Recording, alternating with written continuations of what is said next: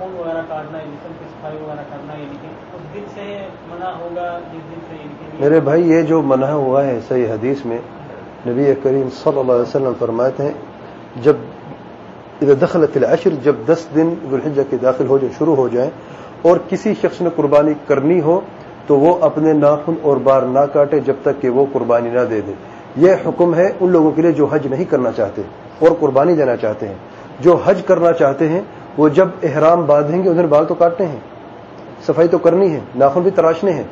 یہ یہ حاجی کے لیے حکم نہیں ہے۔ یہ ان کے لیے ہے جو قربانی دینا چاہیں اور حج نہیں کرنا چاہتے۔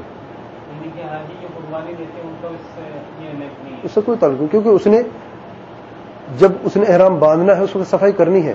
اس نے اگر احرام پانچ تاریخ کو باندھنا ہے تو وہ ناخن تراش لے اور اپنے بال بھی جو کاٹنے ہیں ضروری وہ کاٹ لے اور صاف ہو جائے۔ کوئی حرج نہیں ہے۔ قربانی دینے والا یعنی کہ اگر پہلی تاریخ سے اس کی کوئی نیت نہیں ہے پانچ یا چھ تاریخ کو اس کو اللہ تعالیٰ کر ہے قربانی تو اس احکام اس دن سے شروع جی ہاں اگر ایک شخص ہے اس نے پہلے سے نیت کی ہے کہ میں نے قربانی دینی تو وہ دس جو پہلے دس دن ہیں یعنی پہلی یکم تاریخ سے وہ نہ بال کاٹے گا نہ ناخن تراشے گا۔ دوسرا شخص اس کو پہلی سے نہیں ہے یہ اس کی نیت نہیں ہے۔ پانچ یا چھ تاریخ کو اس کو پیسے مل جاتے ہیں اور وہ چاہتے کہ میں قربانی کروں۔ تو اس دن سے جب سے اس نے نیت کی ہے، رک جائے، نہ بال کاٹے، نہ ناخن تراشے۔ جو پہلے کاٹ چکے، اس کی معافی ہے، کوئی حرج نہیں انشاءاللہ۔